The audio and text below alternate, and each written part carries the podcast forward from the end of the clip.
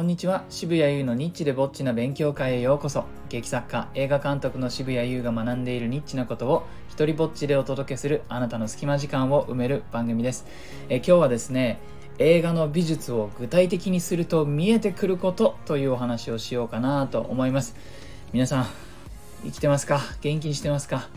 えー、私たち今ね一丸となってあのクランクインまでもうちょっとなんですけれどもまあね、もう追い込みでいろいろ、あれを買ったりとか、これを準備したりとかね、やっているんですが、まあそんな切羽詰まった状況でもできる限り丁寧にね、状況をあの想像して、映画の美術、そのいろんな小道具だったりとか、部屋に何が飾ってあるだろうかとか、まあ、こういった人が住んでいたらそこにあるだろうものとかね、ないだろうものとかね、えー、そのものによっては古くなってるだろうとかそういうことを考えていくのをまあ総じて美術と呼ぶんですが、えー、そんなことをやっていてあこれはこう具体的にするといろいろ見えてくるなってね感じたことがあったので、まあ、その辺をお話ししようかなと思います。あのですねこの作品、えー、今取り組んでいる僕の初長編監督作品なんですが「えー、三春の傘を」というね作品これにはですねえー、主人公であるおじいさんの息子が登場するんですがその息子はですねまあもう亡くなったあのほぼ作品の始まりと同時に、まあ、亡くなるという設定なんですね。えー、でその息子さんはですねあの、ま、詩人をやっていてすごいその売れた詩人とかではないんですが、まあ、目指していてで文学雑誌にこうちょっと載ったりとかそういったことがあのあったというバックグラウンドのキャラクターなんですね。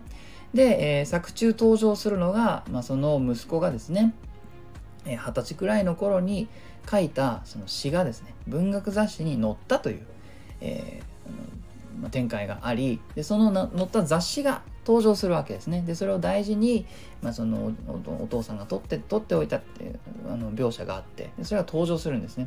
でどうしたってそういう設定の場合、まあ、ちょっとそのページを開くだろうしえー、その開いたらその息子がね書いた、えー、詩が載ってるところって言ったらそのアップもあるだろうからそのページ自体を作らないといけないわけですね。なんか適当な文学雑誌を買ってその表紙だけね、えー、作ればよいというわけではなくそれを開いたら実際、まあ、作中の中で息子が書いたであろうものもそこにないなきゃいけないし、えー、っていう風なねあの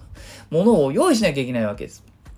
で用意した後なおかつそれを20年ぐらい5章大事に取っておいた感じのエイジングですね。少し古く見えるようにしなくちゃいけないとか、まあ、本ってねあの本棚に置いとくだけでもちょっとよれたりとか端っこの方が茶色になったりとかしますよね。そんなようなことを、まあ、していくんですが、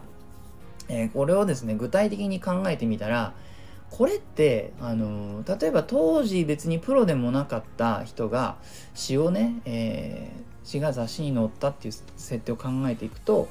これはあの多分何かのコンテストでそれでね佳作とかあのそんな感じでちょっと入選したっていうはずじゃないかって話になったんですななるほどねと。そうするとあのおそらくその詩が載ってるページのちょっと端っこの方に寸評みたいなものが書かれてるはずだよねってなって、くそめんどくせえ。寸評、寸評も、詩も書いてんのに、その詩詩 だけじゃなくて、寸評も、えー、書かなきゃいけないと。で、す、わかりましたよ。じゃ寸評書きますって書いてね。で、その、なんかこう、ちょっと偉そうな、あの、でか、かつ内容に触れて、かつ偉そうな感じのね、あの、寸評を書くわけですよ。そうすると寸評を書いたはいいけど、あ、そうか、おそらくこの何人か選考委員みたいなのがいるだろうから、えー、そのうちの1人が書いたってなると、えっ、ー、と、その寸評を書いた人の名前も必要ですよね。あ、くそっつって今度名前も考えなきゃで、それで適当にね、なんか偉そうな大河原、大河原偉そうだと思って、大河原っていう名前にして、でも名字だけじゃダメですよね、こんなのね。だから、大河原なんだろうなと思ってね、大河原秀彦っていう名前にね、えー、したんですよ。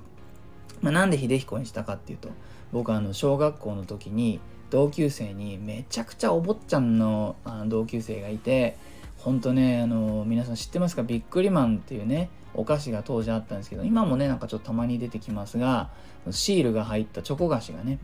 あのでみんなシール欲しさにお菓子を買うもんだからお菓子だけ捨てるっていうこと。これが社会問題になって新聞記事とかニュースに出てくるくらい問題になったんです。まあそれを置いといてそれをですね箱買いするような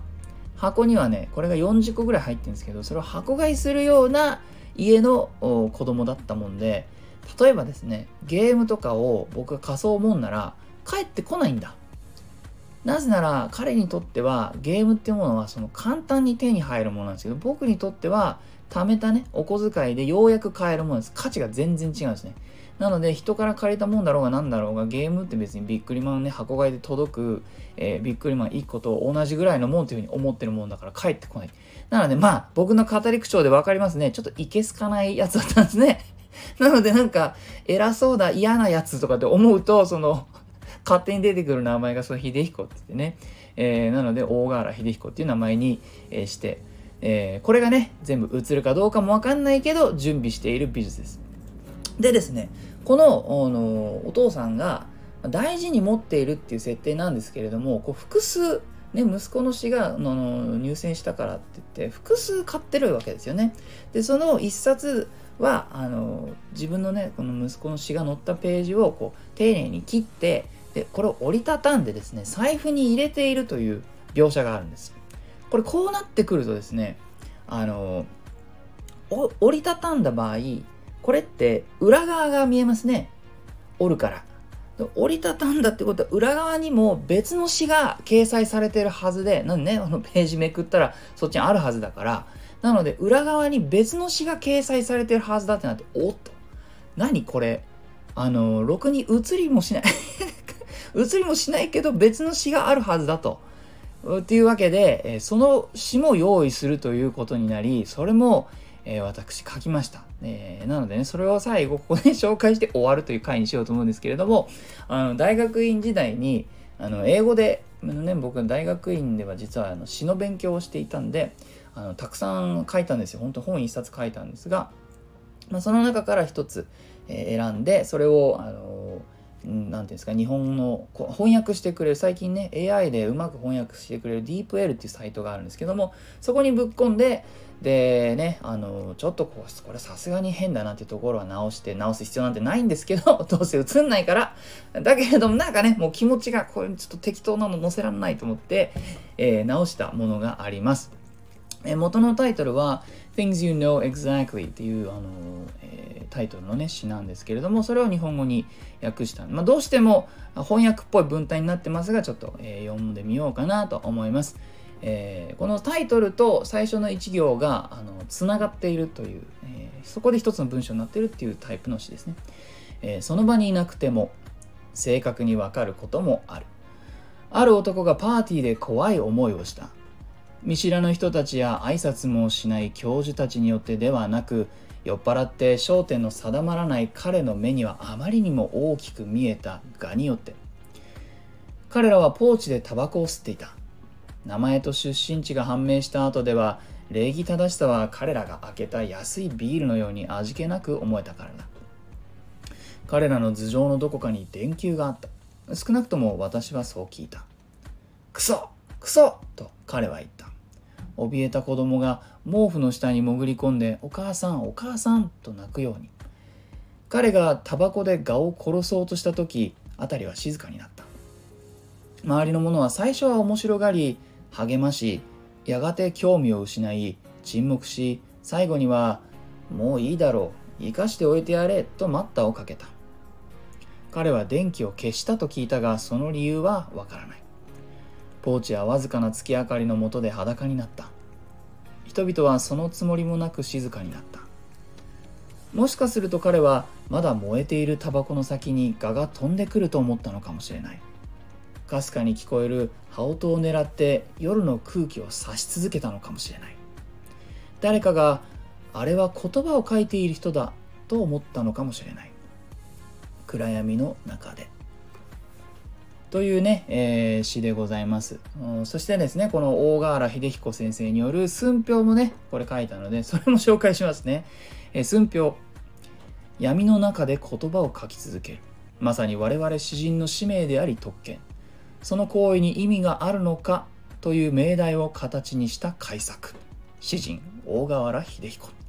いうね、こんなね、なんかありそうですね、どっかにね。あっても不思議じゃないくらいの寸評を書かせていただきました。まさかね、自分で書いた、えー、詩に自分で寸評を書く日が来るとは思っていませんでしたが、まあ、映画の美術をね具体的にすると、まあね、大切に持ってるんだったら折りたたんでてあそっか折りたたんでると裏側にも文字がないとみたいなことがね見えてきてそこに時間をかけるかそこにね自分の残されたわずかなクランクインまでの時間を割いていくかあたりが最終的にはクオリティにつながると信じて突き進んでいます。まあ、ちょっとしか映らないかもしれないことに全力を注いでいますよというお話でした。え、いいなと思ったらハートマークをタップしたりフォローしてください。Twitter もやってるのでよかったらそちらもチェックしてください。このスタイフでも自由に使える使用許可と、えー、上演料不要の日本初の一人芝居コレクション、モノログ集穴、そして第2弾となる狭間は Amazon で好評発売中。また、生きる力をテーマにした僕の戯曲集、底なしこの大冒険、狼少年立花も大型書店や Amazon で取り扱っています。サイン本はオンラインショップ渋々屋をチェックしてください。すべての詳細は概要欄にまとめてあります。では、渋谷優でした。